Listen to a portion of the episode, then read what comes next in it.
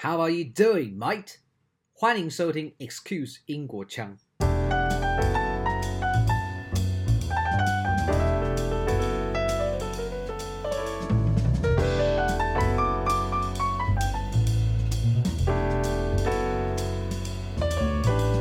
we see a second spike where people were least caring about COVID 19. The COVID 19 strikes again.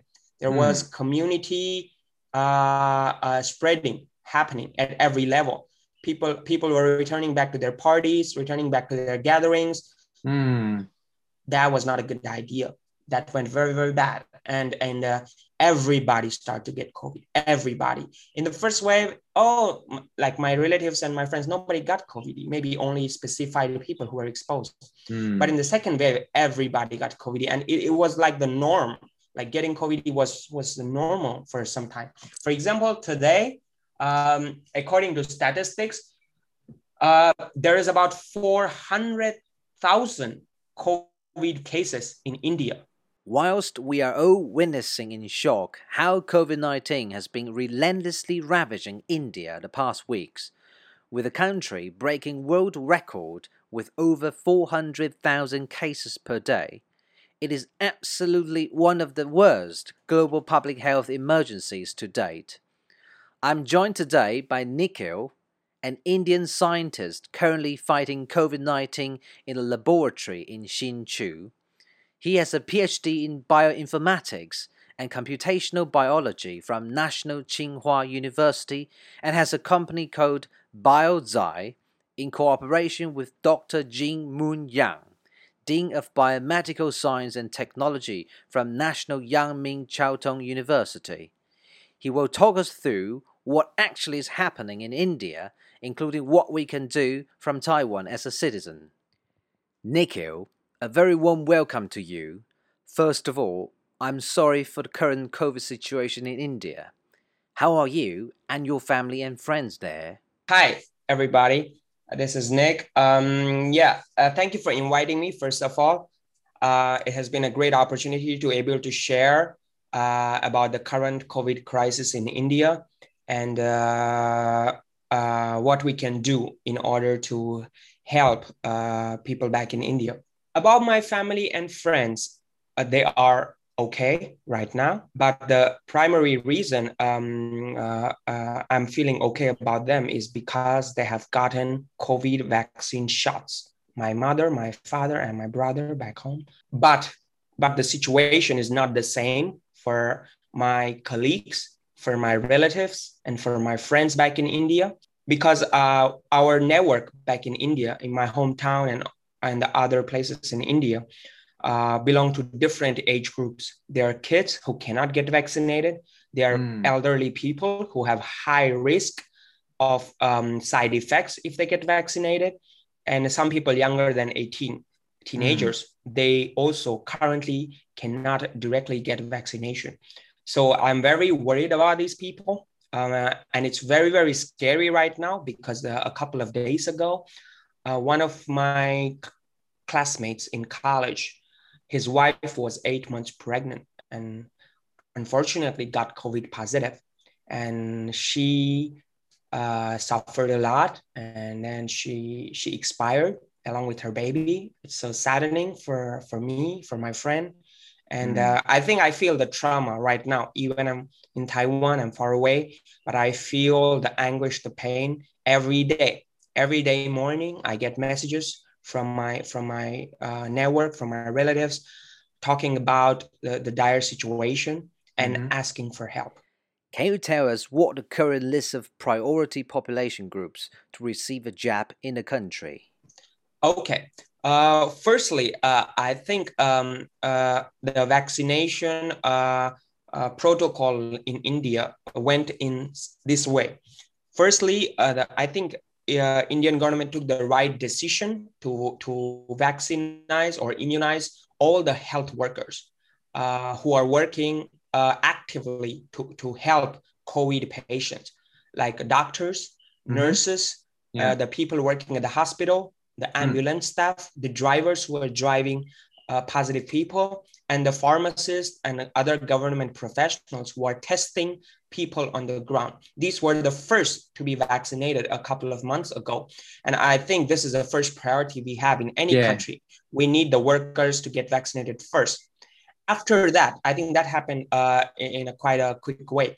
After that, I, I think the, the key priority was to people of the elderly age group, um, uh, possibly uh, 50 plus, okay, who are who, whose immunity maybe not as strong as younger generation yeah. and but who still need to uh, keep working many of them and and who still need to uh, take care of their family and households. And uh, usually most of these people are the senior uh, how to say the head of the family yeah okay the, the, the, the man or the woman the father or the mother or the family and they need to take care of their younger ones as well as their elder ones mm-hmm. so these were the second group of people who were who were vaccinated that included my mom and dad um, and uh, uh, I think this was the a good strategy because we, we first try to try to immunize the people who can bear the vaccine side effects and who need it uh, more than the others. Yeah. Uh, and uh, just on May 1st, I think uh, we just opened up to everybody who is 18 years above,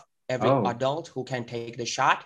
Mm-hmm. Uh, because I, I think this uh, strategy is also also very methodical because um, I, I think we, we go from the safest population and the most urgent population to to um, uh, the population who can be a, a, at some risk.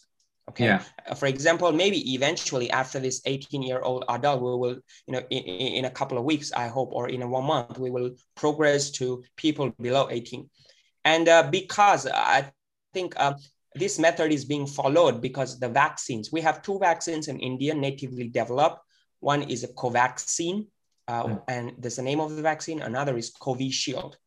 So um, both the vaccines are currently being administered in India. Mm-hmm. So these two vaccines, um, because there is COVID-19, usually vaccine and drug development in general sense all over the world, it takes years years, mm. like basically four to five years. Some some drugs and medicines, even vaccines, also are working over a decade. They are being tested over a decade, over 10 years. Yeah. So, uh, but due to COVID nineteen, um, uh, the pharmaceutical sector has been has been pushing ahead very fast development of these of these vaccines. So it's important. It's very very important to carefully monitor what's happening after the vaccine administration to the target population. Yeah. And eventually adjusting the dose or eventually monitoring the side effects and how to alleviate them, I think is a major concern. So careful vaccination is super, super, super important. Mm-hmm. And I think we are heading that way. Okay. Mm. The major barrier I would say is, is, um, is there are many myths about vaccines right now in circulation. These, some of them may be due to the general anti-vaccine uh, opinion from the Western society or, or European or other countries, um, and the lack of proper knowledge of how the vaccines work and, and the possible complications among the common public. Yeah. So due to these both reasons, the, the anti anti-vaccine sentiment and the lack of knowledge of vaccine working and function is leading many people to avoid the vaccines or mm. uh, um, uh, getting getting feared to get a vaccine shot and mm. this is a very important problem i think that needs to be addressed right now indeed to elaborate on this we can talk about this later um, but firstly that's that's kind of why back um, since the outbreak of covid-19 in 2020 last year mm-hmm. could you yeah. tell could you tell us as far as you're concerned in taiwan how the infection situation in india has been evolving i think it's a very important question uh, for our target audience to understand uh, the key um, crisis in India. Yeah. Because currently we're in Taiwan. So uh, it's uh, Taiwan government has been very successful from the first place, from the first case itself in containing, in sorry, in identifying the people, uh, in quarantining them, in getting them tested, and being able being uh, sorry enabling them to to to become normal and join the healthy population So uh, this is very successful. And right now in Taiwan, we are able to do our daily works, eat, sleep, and go to work without any hassle. Um, uh, and I think Taiwan successfully prevented the first wave as well as the, the, the, the second and the upcoming waves.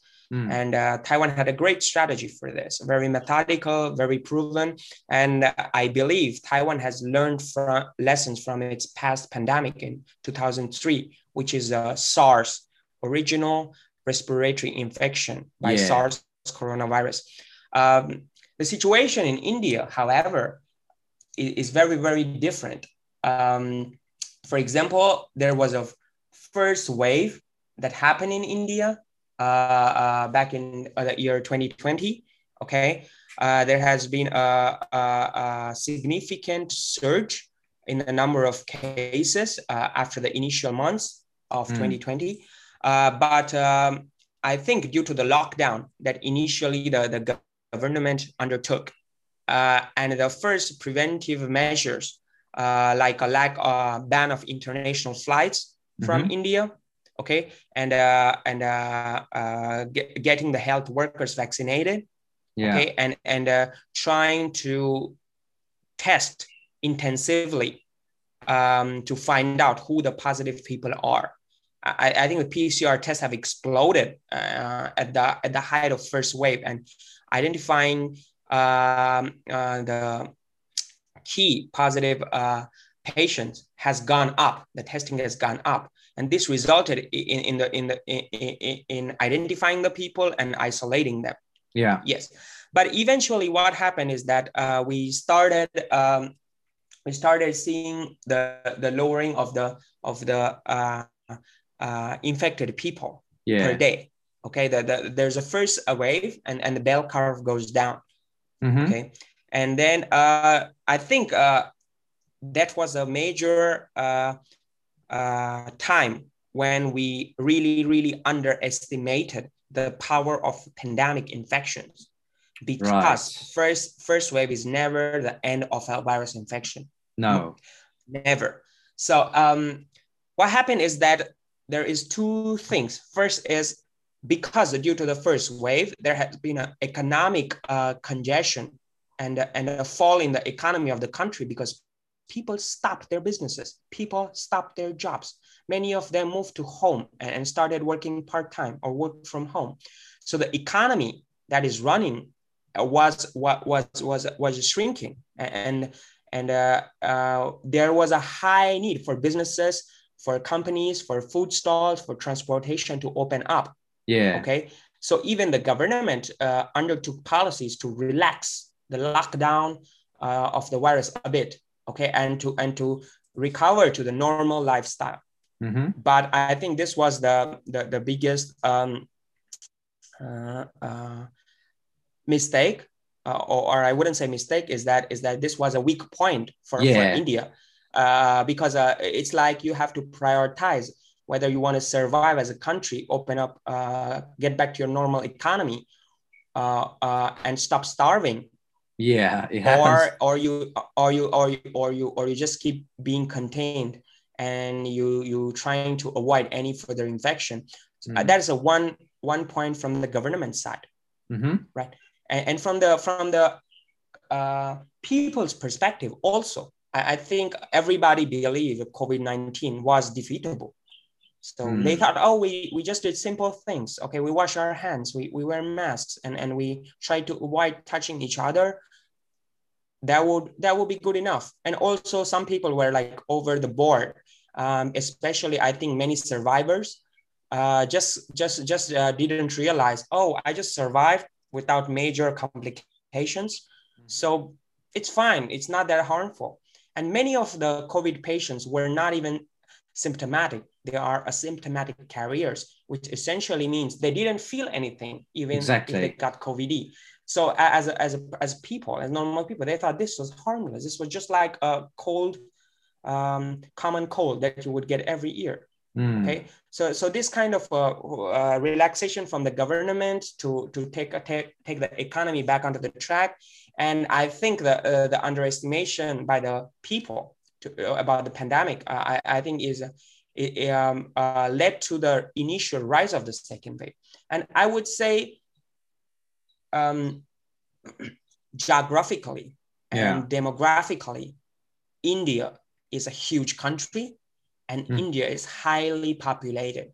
Mm. We have more than 1.3 billion people in India right now. And, and the density of Indian population is very, very high yeah. in cities and even in villages. So um, uh, this, this demographic issue of India itself uh, is a big reason why it's, it's easier uh, for COVID-19 to spread. Yeah. And that's why I, I think we see a second spike where people were least caring about COVID-19, the COVID-19 strikes again.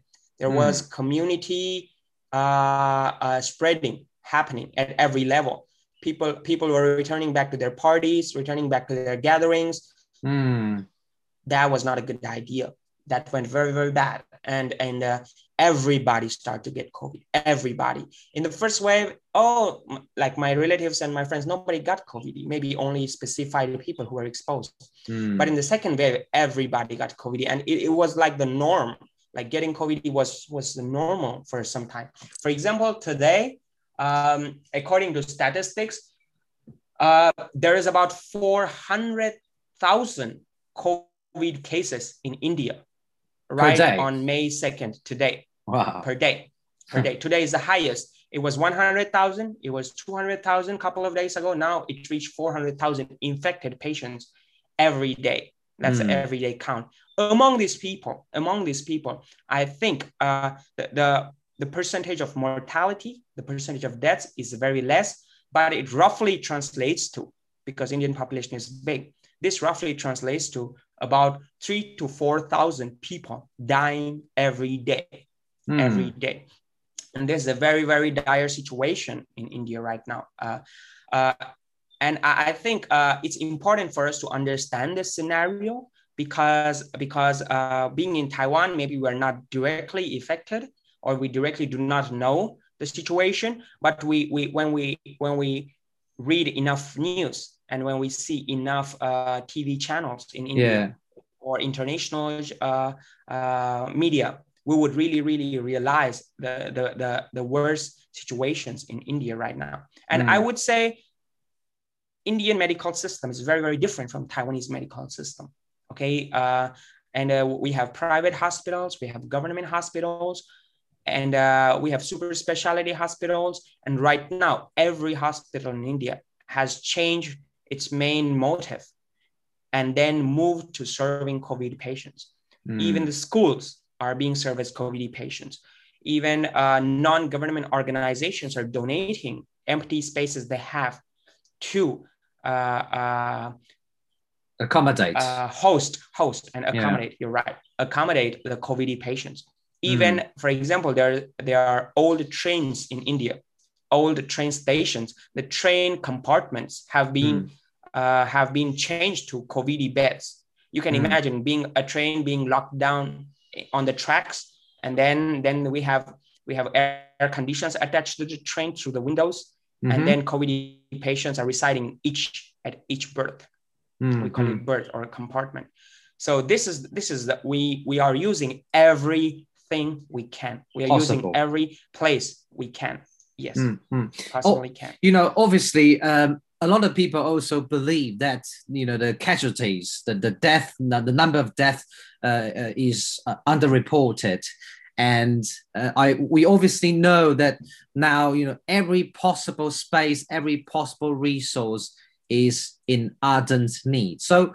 Can you tell us what resources are in shortage right now? Yes, Yes, um, I think I would I would like to talk about the first question. Um, first is about underreporting of COVID cases.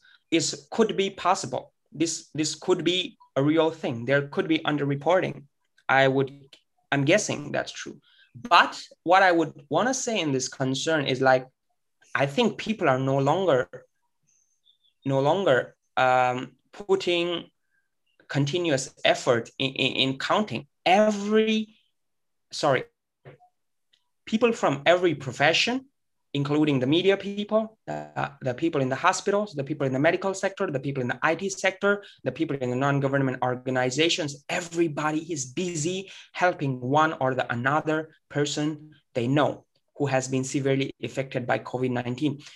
I would say there, the reported cases are mainly the cases of people coming to hospitals okay mm. okay and, and and and registering themselves to be patients also the people who have um, mostly uh, got tested from public institutes who have done a pcr test public institutes regularly update uh, their uh, pcr positive cases with the government portals mm-hmm. okay and there are many private players who who are who are testing people for covid-19 and we have no idea uh, uh, um, uh, about the real size of the infections because I I don't think uh, their statistics are being updated regularly. Mm. But I, I, think as far as we know, it's already worse. Yeah. And, and, and, if it's underreported, it's it's even worse in in in the on the on the on the land here. Mm. So hmm. I, I, think people are um, majorly focusing their time on resources in helping people uh, rather than rather than even even trying to trying to trying to collect the right data. Because yeah. at this point uh, all the research we are doing uh, as a scientist and all the all the uh, how to say the long term things we have we have been doing to fighting the pandemic are being dropped off. And we, we were really really focusing our energy and time on things that are super super urgently important Mm. Um, and, I think that could be one reason why we really don't have any consistent stats. Uh, the ones we have are from the government sources, mm-hmm. and they mostly reported uh, uh, the cases uh, affiliated with government institutions or government hospitals or government testing centers. So this brings us to the point point what what what is the need of the day today back in India? Um, I have spoken to about uh, yesterday we had a Google meetup uh, for Indians in Taiwan. Uh, so we all Indians have a network. We all Indians in Taiwan have a network back home, and then we we try to discuss about this this important issue, yeah, uh, which is what sources we need in India right now, um, and uh, and what we what we what we agreed upon is that there are a few things that we urgently need right now based on the following order of priority. The first one we need is oxygen supplies. Yeah, the number one priority would be O2 cylinders.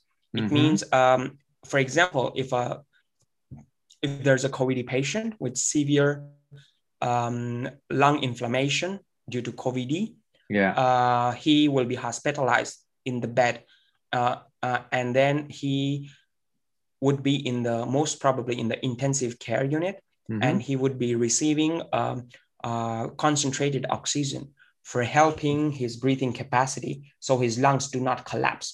So these oxygen cylinders are in dire need uh, because uh, there is a supply of oxygen uh, in India. Ox- uh, India is one of the biggest producers of pure oxygen, mm. but I think there is a huge uh, gap in the in the in the supply on delivery of these oxygens mm, yeah. uh, to to the hospitals. So i i think the first thing we need is o2 cylinders purified oxygen cylinders at every level in india. Uh, also i think many of the people who are getting uh, tested positive for covid and are having uh, severe breathing problems they are mostly isolating even in their homes due to the hospitals being fully filled. Even yeah. these people at homes need the oxygen cylinders, for example, to assist their breathing and maintain normal breathing function. Mm. So I, I, think O2 cylinder is a number one priority right now. Okay. And yeah. the number two, I would say, is O2 concentrators. Concentrators means uh, there are machines, uh, probably the size of a dehumidifier we have at home yeah to, to purify air so an oxygen concentrator is a machine which which uh, which has a filter has a membrane and which draws uh, air from which draws air from the atmosphere and then it, it, it concentrates oxygen into a chamber mm-hmm. okay and then uh, it humidifies this oxygen with water and then the output is supplied directly to a patient so unlike unlike oxygen cylinders, oxygen cylinders mostly it's one time. Okay, you, you you're empty, you refill.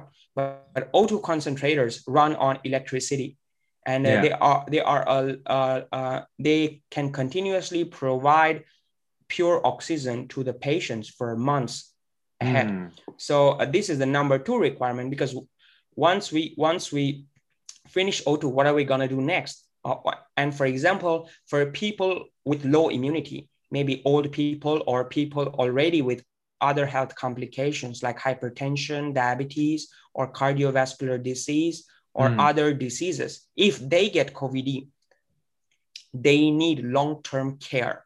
They need mm. long term oxygen supply for them to keep their breathing systems working normally, for them to allow them to recover. Because for these patients, they take longer times to recover. And it's mm. necessary to provide this, this, this uh, long-term O2 supply yeah. for, for, for them to keep them healthy. So I think O2 concentrators is the number two important thing we need here. And um, number number um, three, uh, I would say, is the drugs and medicines, medical supplies. For hmm. example, mm. um, I have been talking to um, a professor in India from New Delhi University, uh, Mr. Nilesh. Uh, uh, he was uh, working in Taiwan, now he's in India. So mm. he just highlighted me that we need every medical supply that we can get right now for the target population. For example, PPE suits. I yeah. think would be a great thing, great, great thing that doctors need and health workers need right now. Because, for example, the vaccination currently is reaching the community stage. It means mm. people need to, the health professionals need to go in this into the streets, into communities, face to face, apartments. Yes, face to face, street to street, and they need to they need to arrange a small camp, camp tent, and mm-hmm. for and allow and register people for vaccination and giving them the shots. So this this this needs a large amount of health professionals going into the core COVID zones, yeah, core COVID communities, and they need all the protection.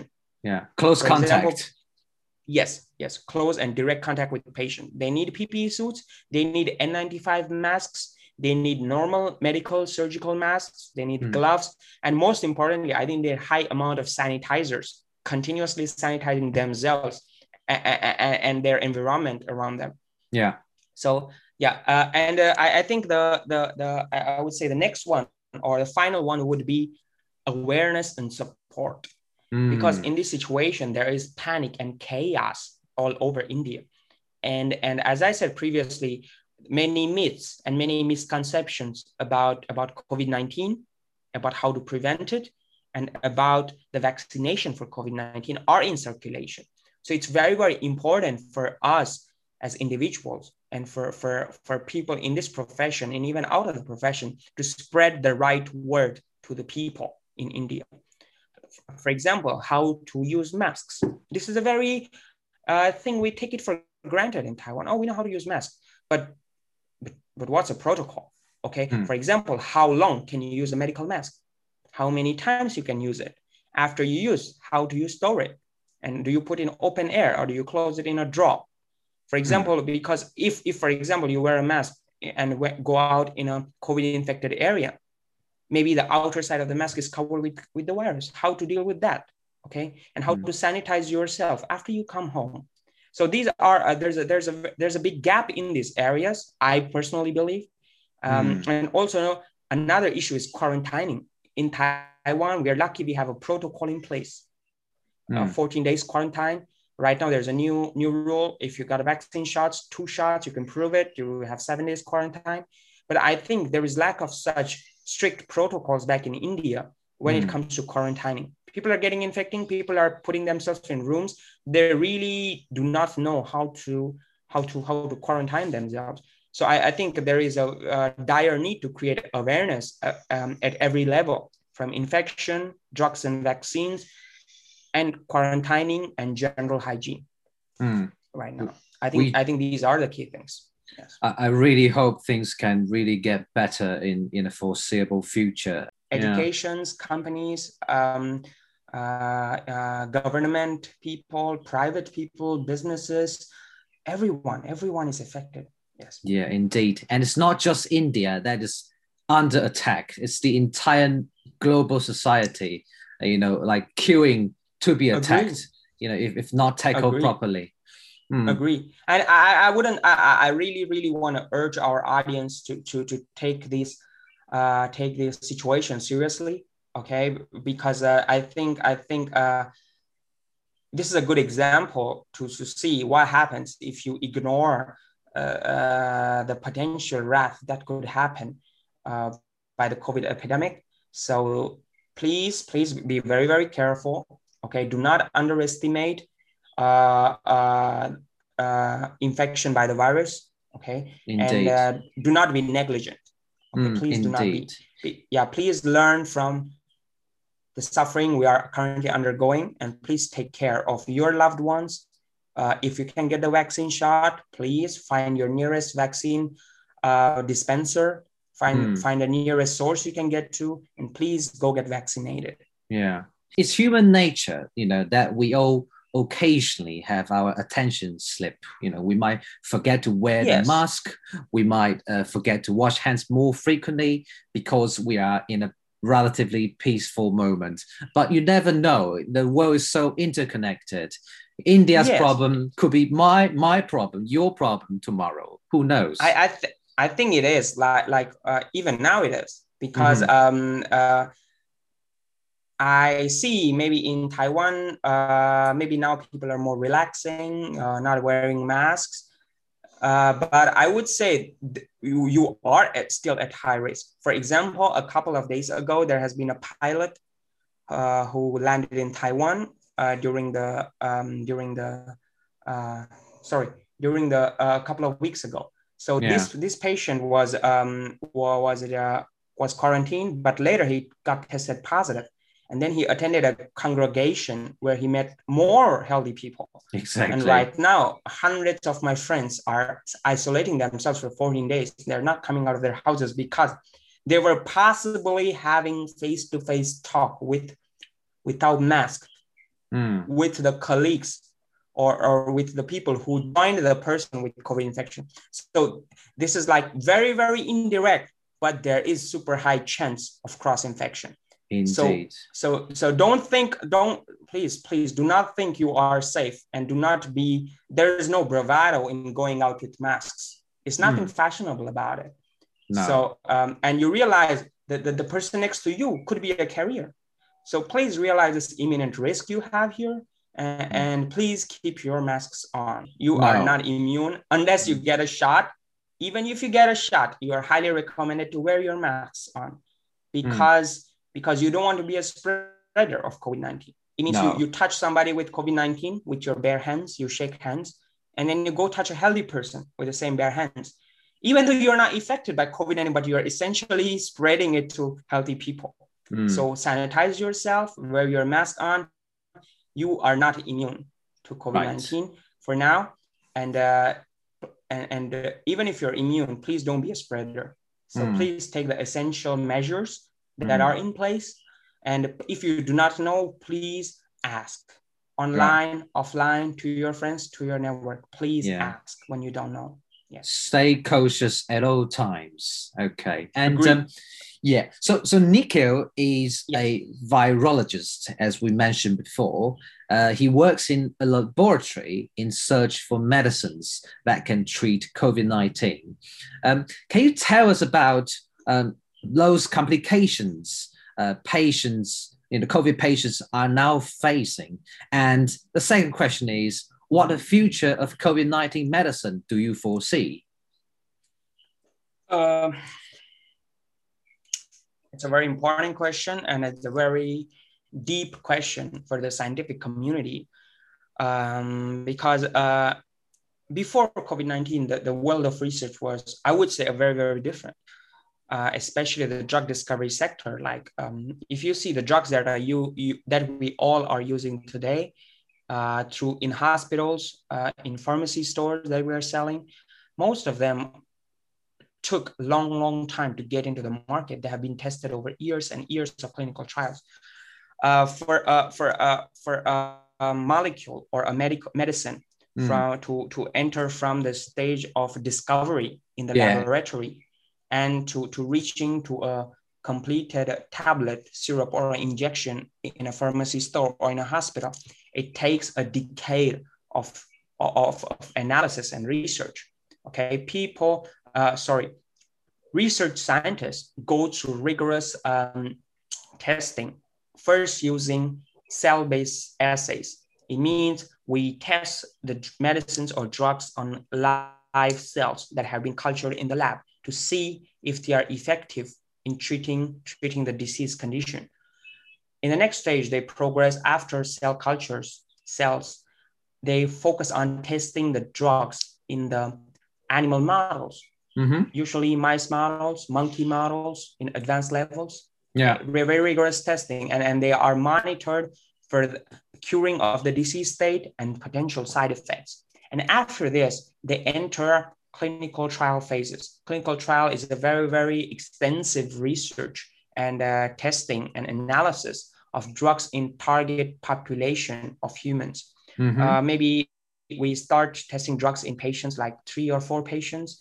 We call a pilot study, and then we keep on increasing with a single blind, double blind studies and multi-center studies growing up to testing for hundreds of populations across countries and across hospitals around yeah. the world.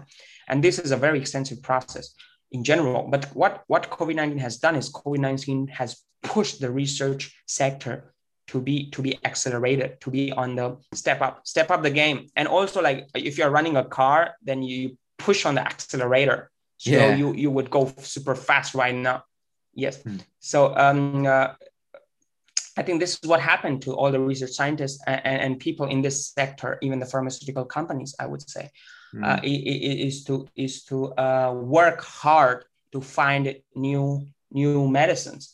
Um, uh, first, I would want to just talk about the question about what are the complications of the patient on the ground who is infected with COVID. Yes. Okay? Because I think it's important for us to realize how worse these things can get. Okay. Um, I would say COVID 19 affects different people differently. Okay. Mm. For example, um, if you are a, a, a, person, okay, with a strong immune background, it means you have had uh, many disease infections before, maybe virus, maybe bacterial, mm-hmm. and you mm-hmm. have survived through them successfully or effortlessly. And you, in general, don't get sick. Generally, mm. you are good to go. You travel around, you still don't get infected. So, in general, you have a decent immune profile. Uh, if such a person gets uh, infected with COVID 19, okay, he will test positive in, in, in his primary diagnostic test, okay? And he will have mild uh, symptoms like a running nose, even coughing, maybe some discomfort in breathing, uh, uh, loss of taste, uh, cannot taste their food properly, and uh, uh, lethargy in general, and maybe body pains, but depends from patient to patient. Mm. Okay, these are the general features. Okay, and these are features we, we should be very, very aware of. We should be very careful and observant about. Um, but uh, uh, uh, also the, if, if covid-19 infects another target population for example people already having health conditions these health conditions would be like people having diabetes. It's very common nowadays. Many indians have diabetes. Many foreigners have diabetes. People having uh, uh, who have had cardiovascular complications maybe mm. people who have had a stroke okay? People uh, who have had high blood pressure. It yeah. means like if they do some huge activity, their their their their, their heart rate increases uh, uh, extraordinarily. Yeah. And if there's a possible or high risk for stroke for such kind of people, mm. and for people with high cholesterol are very unhealthy diets, yeah. even people with stress, who are people are stressed or depressed with mental issues. Mm. For all these kinds of group of populations, there's a there's severe risk for, for, for contamination. It means e- easier for them to get infected by COVID, number one, because their immune system is already compromised. Mm-hmm. It, means your, your body is already under pressure trying to fix itself. Yeah. But now there is another invader, COVID 19, and this COVID 19 will exploit your weak body. Yeah. That is. Okay. Mm. Okay. And then, then you are easier to get infected by COVID 19. And once you're tested positive, you will every every complication that I previously mentioned, like, like breathing or, or moving or tastelessness, this would be at a very, very extreme level mm. in the starting. Okay. Uh, even this is also applies to, to older populations, 50 plus, 45 plus, uh, who have uh, who, who, who naturally whose immunity naturally gets weaker by age. These people also have very very strong response after COVID-19 infection and and very severe complications. Mm. Uh, this is the first stage I'm talking about, and eventually what happens is that once one, one, one, once you, you you do not take proper medication and hospital care for these symptoms, primary symptoms that we're talking about, cough, um, flu symptoms, uh, lack of proper respiration, tastelessness, uh, unable to move or be active, um, it, it can get worse. It would lead to something called a cytokine storm or hyperinflammation. What happens is that is that the body uh, for example, if there's no additional support from outside, like there's no drug injections or there is no no no uh, relief from the cough or yes. you don't get any medications to make you breathe better, what yeah. happens is that the body pushes into emergency mode. The body says, "Hey, it's getting worse. The virus is not getting controlled. We have to we have to declare an emergency. So the body's immune system will declare an emergency. Well, all the all over the body. Okay, it's got a it's got a systemic level. It's not just in the lungs, all over the body. There, mm. There's a inflammation happening. Inflammation mm. is a response uh, against a pathogen entering the body. Yeah. Usually, when you bite a mosquito, when a, sorry when a mosquito bites you you will have sorry sorry when a mosquito no. bites you you would have a red inflammation at the, at the site of infection so this swelling. is a normal body response yes mm. swelling swelling on the outside yeah. But what happens is that in this emergency mode, there is swelling all over the body, even inside. Mm. And what happens is that the body recruits the emergency repair mechanisms to, uh, to, to, to, to, repair yeah. all the infected tissues in the body, including majorly lungs. So this hyperinflammation or cytokine storm can be very, very worse mm. because, because you can no longer stay normal. Okay, you will your respiration will will will will, will decline okay mm. the, you you can no longer normally breathe okay and you would need pure oxygen supply for in order to maintain your normal breathing oh okay yeah. and and and uh, the, this uh, inflammation is not just located to lungs right now because it's an overall response uh, inside and even outside yeah. so what happens is that all the other essential organs would be affected there could be kidney failure. There could be high risk for cardiac arrest. There could be liver failure. Okay, there could be there could be lack of digestion because you, if your body is failing, you can no longer eat and survive properly. There's lack of glucose. There's lack of oxygen. So a systemic failure is bound to happen. Mm. Okay, so if you do not do what, what I'm telling is if you do not get any medication or any, any healthcare, this is this this can go that worse. And and what happens at the end is you, all your organs fail as a system mm. totally. And then you you what happens is that your your body is unable to contain the COVID because COVID COVID virus coronavirus replicates in the body. So now the virus is not just in the lungs, it's just in every organ and infecting more than one tissues. So there have been research studies where we see the, the, the, the COVID-19 virus affecting many, maybe 90% of the tissue types we have, including the testes. Okay, so COVID-19 also spreads to sexual contact. So so this, uh, and, and the eventual thing after systemic failure is death. Yeah. Okay? So I'm just elaborating this because I want people to understand what happens in general. Mm. I, hmm. I'm, I'm not very qualified to go to the specific names and details, but but this is the general opinion of, from a from a common man perspective, and I hope the audience can understand understand the severity uh, of, of the COVID nineteen infection once it's not taken care of. Okay, and all of this can be stopped by intervention, by care from hospitals, by, by taking care of yourself using medication, on e- even even daily habits like drinking hot water or or or, or, or pushing out your cough uh, exercising in breathing okay uh, dealing with your mental stress and improving your immunity overall by whatever means you can mm. I, I i think these are these are uh, um, the complications and um, I just want to focus very uh, a little bit on, on the testing medication phase, testing medicines for COVID-19. Um, currently, the number one candidate we have is remdesivir.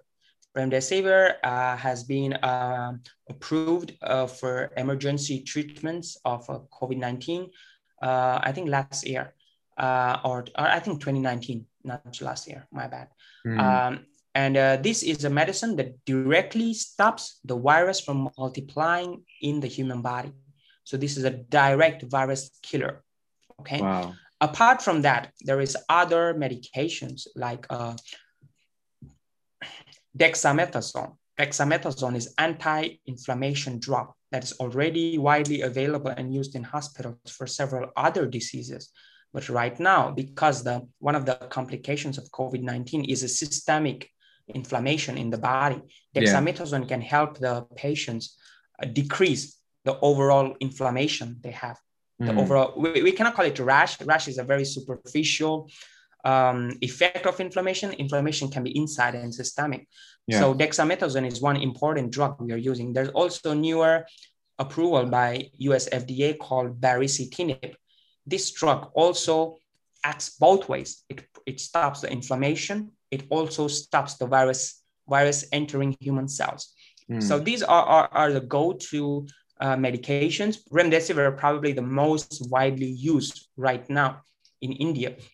And uh, remdesivir is uh, right now being produced by Indian pharmaceutical companies at a large scale and being supplied to India as well as other countries. Uh, so um, apart from this, I would really, really want to focus on the vaccination part. As I, I, I think we talked initially, there's two vaccines. Are you all right? Two vaccines. I'm fine. I'm fine. I'm just talking a lot. So I'm what good. a what a sip of water before continuing. sure. Uh, I think I'm, I'm yeah. I think you know you just mentioned the complications the patients are facing. Um, i think the audience might also be interested in the future study you know the, because you're in this in in this pursuit of the next you know covid killer. So um, if you can tell us you know what to expect you know onwards that'll be great. Sure. Um, for now for now, um, as a research scientist and even as a, as a normal biomedical person, I think I would really, really urge you, urge everybody uh, who is listening, or even your relatives, your friends, to take the COVID 19 vaccine shot as soon as possible.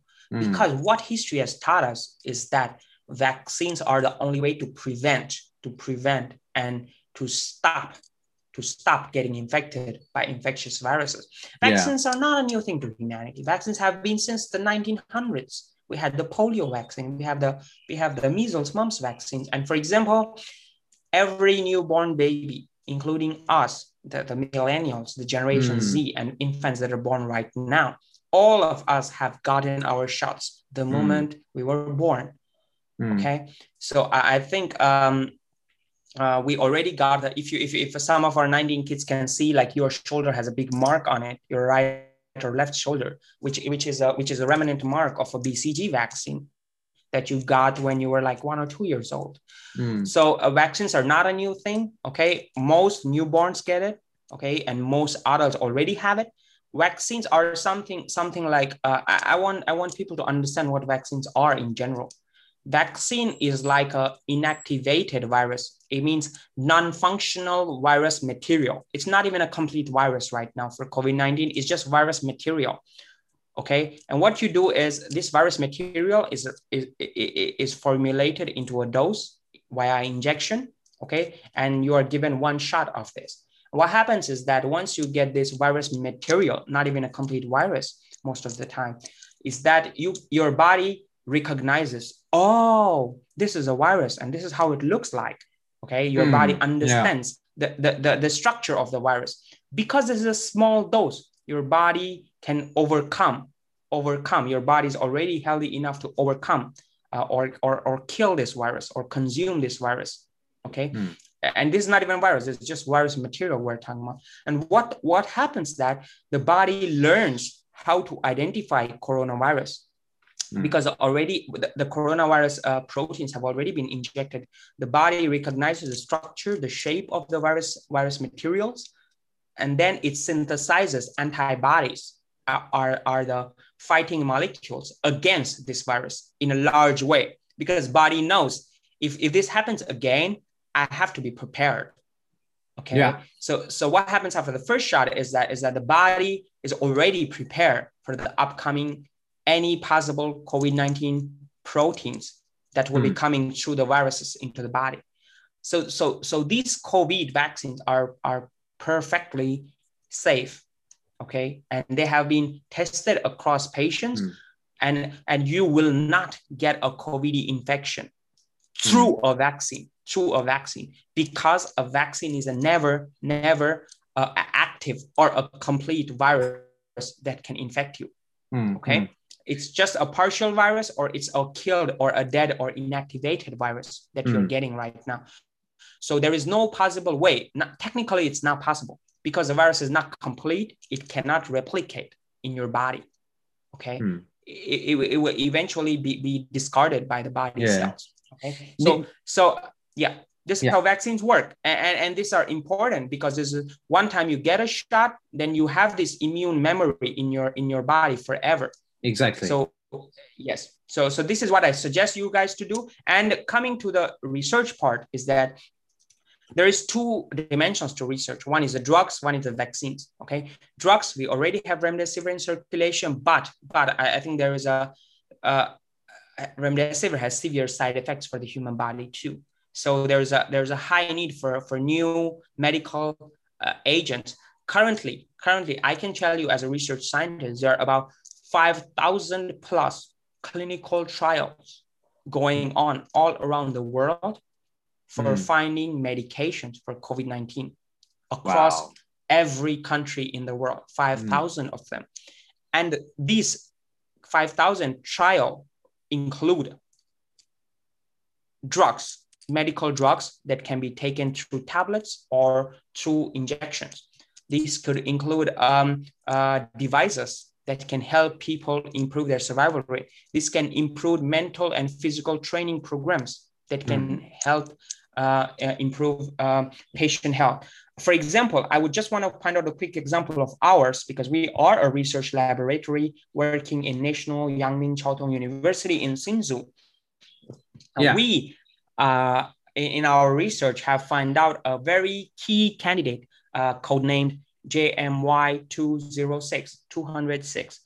This molecule has been proven to be 20 to 30 times more effective than the current drug remdesivir uh, for killing the COVID-19 virus in cell-based assays uh, in the tested in the cells in the lab. We move to testing this key compound in the animal models. Currently, COVID-19 is being tested in hamster models and mm. the hmm. results have been very very promising yes wow, so uh, i hope after this we we were progressing ahead uh, to to push this further ahead uh, to see how we can bring this to market as yeah. a drug molecule potentially and the magic of this drug um, is that this drug is easily producible and easily sellable mm. and, and, there have been uh, uh, uh, the molecule can be uh, produced produced by many many pharma companies across the world.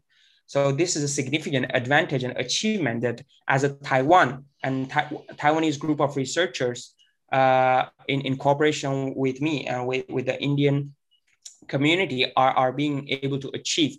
And we want to keep moving forward. And Absolutely. actually the, the future could be could be more drugs, okay, and mm. more herbal products. Even a few of other Taiwanese companies I know who are my friends, they're also working on herbal uh, supplements or hmm. herbal mm. compounds that you can eat every day to improve your immunity to hmm. prevent mm. yourself from COVID 19. Also, if the infected patients take this, their immunity is getting boosted right now. So these kind of uh, herbal supplements that healthy people as well as patients can take are are the next next generation of, of, of uh, interventions we mm. can have for COVID-19 right now, right now. And mm. hope there I have read, I, I'm very aware that Taiwan itself is developing its two key COVID-19 vaccine candidates. Um, and they are about to finish the final phase of clinical trials. Mm-hmm. And from the news, I've heard that um, they will be pushing for large scale vaccine production in Taiwan. Maybe about they were talking about like 1 million doses can be produced per day uh, after the new facility has been established and running, most probably in the second week of May. But I, I still have to confirm the news. Right, right. Well, it sounds promising. Um, you know, there are so many people across the globe working so hard, you know, like tirelessly in order to find a way that can help people, that can reduce the pain that can reduce the agony of the sufferers. So finally, you know, as a mm-hmm. citizen of Taiwan, you know, not yes. living in India, um, mm-hmm. what do you think, Nikhil, uh, that we can help to those Indian friends or, or people we know, or just, you know, and a, a, person that we might be friends in the future suffering totally, in India? Totally. What, what, can we do about it as a Taiwanese living in Taiwan now? Yes, yes, a very important question, Chayu. Thank you for thank you for raising this because um, uh, I have been in Taiwan for quite some time right now, and um, I I have been very impressed by the Taiwan people's uh, work, uh, the Taiwanese technology we have in different sectors of semiconductors, even in biomedical, right? we are, we are currently improving ahead a lot of it. Yes. And um, and even the, the, the general helping nature of taiwanese citizens. So um, thank you for bringing this up and thank you for, for the opportunity for us to to to to to share our concerns and hope together.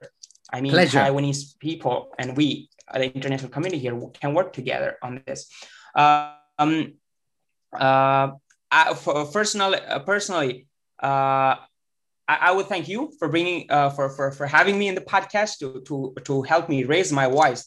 I would say the first thing is to to to help people join our network. Okay, the network of Taiwanese and Indians who are working together mm. to, to address several aspects of these issues. Yeah. Okay. For example, I just want to quickly highlight the, the key dimensions we are working right now. Uh, the Indians in Taiwan and the Taiwanese government and the local people here. For example, uh, um, we, are trying to have a, a network, an NGO network in Taiwan. So yeah. you know, right? Taiwan has many non-government organizations helping different causes. Yes, there are different. Yes, yes, uh, and maybe some of them maybe helping long-term causes like disabled people or long-term well-being of, of, the population here. Mm. but also there are all these communities are very very eager to help in emergency situations like this right? Yeah. So we, we would really like you and your audience and the people who are listening to this podcast to really tap into your local non-government organization or government organization. Both are fine uh, and to ask them can they help us uh, uh, help us in this mission? And if they are, could they please join our network? Our Facebook page is our main stop right now. And uh, this is the page I, I will, uh, I urge all of you to join this network. Okay. And, and, uh, and focus on two things or say, talk about two things. It is um, what you can offer. Okay. Okay. And what you would like to work on. For example, uh, I, as a Taiwanese researcher, can offer the list of pharmaceutical or biomedical equipment companies in Taiwan. Mm-hmm. Okay, and I can I can take up the responsibility of of uh, uh, setting up a communication between India and Taiwan. That's yeah. two things I can do. So I, I, w- I would like the audience to focus on what they can offer and, and if they want to involve actively, what they can do. Okay, mm. the, the key uh, that is the NGO network is the number one thing. Number two thing is uh, we want Taiwanese people uh, right now, the emergency situation is about O2 concentrators and O2 cylinders, oxygen cylinders. If you know any suppliers of oxygen equipment, may it be uh, purified oxygen or even the concentrators or machinery that can mm. generate oxygen, we would love to hear from you guys. Number three is if anybody can even help us in logistics in Taiwan, how to move things from Taiwan to India mm. right now uh, because uh, the, we have a large amount of shipments. I think uh, the government already actively participating uh, in this. We, already have a, a flight uh, from the government side as a diplomatic mission of mm-hmm. Taiwanese help to India is already going there. But because we'll be doing this on a large scale and, and keep doing this for a long time right now. Sure. So we will, if anybody from any department can help us in logistics and moving stuff, the customs, the regulations, um, and other details, that would be great too. Mm. And if if if um, uh, if the the medical or research community or other organizations can help us uh, uh, discuss about about the possible help of medicines from Taiwan to India, we would like to hear from you too. I I being myself a medical professional, I will actively contact you guys uh, to talk about how we can how Taiwan can help for yeah. India for, for medical supplies or drug or vaccine perspectives. Uh, I, I, think the last one I want to talk is general awareness, okay, about vaccination, about quarantining, about mental health and well-being. If you are a medical professional, if you know a lot about quarantining, or if you're well at organizing stuff, or, or if you already have some information you want to share, that would be helpful for patients please share with us. We would love to hear from you, and we hope we hope we can use that for the Indian Indian crisis right now. Even as basic as it is, if you if you know two languages, English and Chinese, you still can offer us help for translating or communicating with the local people, or even translating documents or protocols or or, or tips and uh, techniques uh, for, patients to overcome uh, COVID nineteen we would welcome you to join us and reach out to us and offer your help. So uh, uh, uh, the link to our Facebook page will be posted uh, along with the podcast. Uh, yes. Please like it. Please uh, please join a group chat. I would also would, would like to involve you in the group chat and discuss discuss the active community here right now. Yeah, yeah.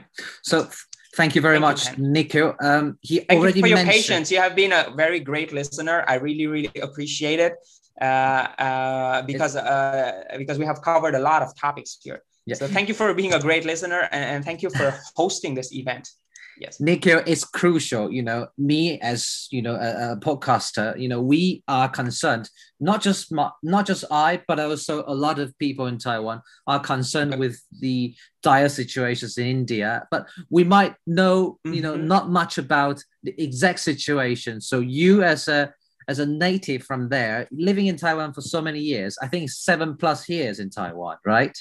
Yes um, yes totally yeah to right to be also in this you know you know to have this expertise to to tell us what happens and what we can help. So i thank you. I also admire your enthusiasm you know your energy and your you know just your dedication to uh, helping your fellow family and friends. So i think I, I, think it's it's not something special uh, uh, uh, uh Pan because I would I would want to say like if your if our family member or our colleague is suffering wouldn't we help as a humans i, th- yes. I think it's, it's not even like w- when something strikes your basic instinct something mm. something you're really really concerned about uh, somebody you love somebody you care about yeah i, I think it's a normal human instinct uh, certainly and i think everybody in our audience also um, listening to this if i think if somebody has signed up to this podcast they are they have this urge to help or urge to urge to do something. So I, I I think this is nothing special and i hope i hope everybody every every one of us ha- could have this enthusiasm and could work as a team to, to help help help the crisis on the ground. Brilliant. and uh, uh, yeah please please uh, subscribe to pan and his channel because i really appreciate you taking up the urgent issues and bringing awareness to the community. And I, I hope you keep doing this for a long time and keep raising raising your voice on key issues in the world right now. Thank you, Taiwan, and hope the best luck for India.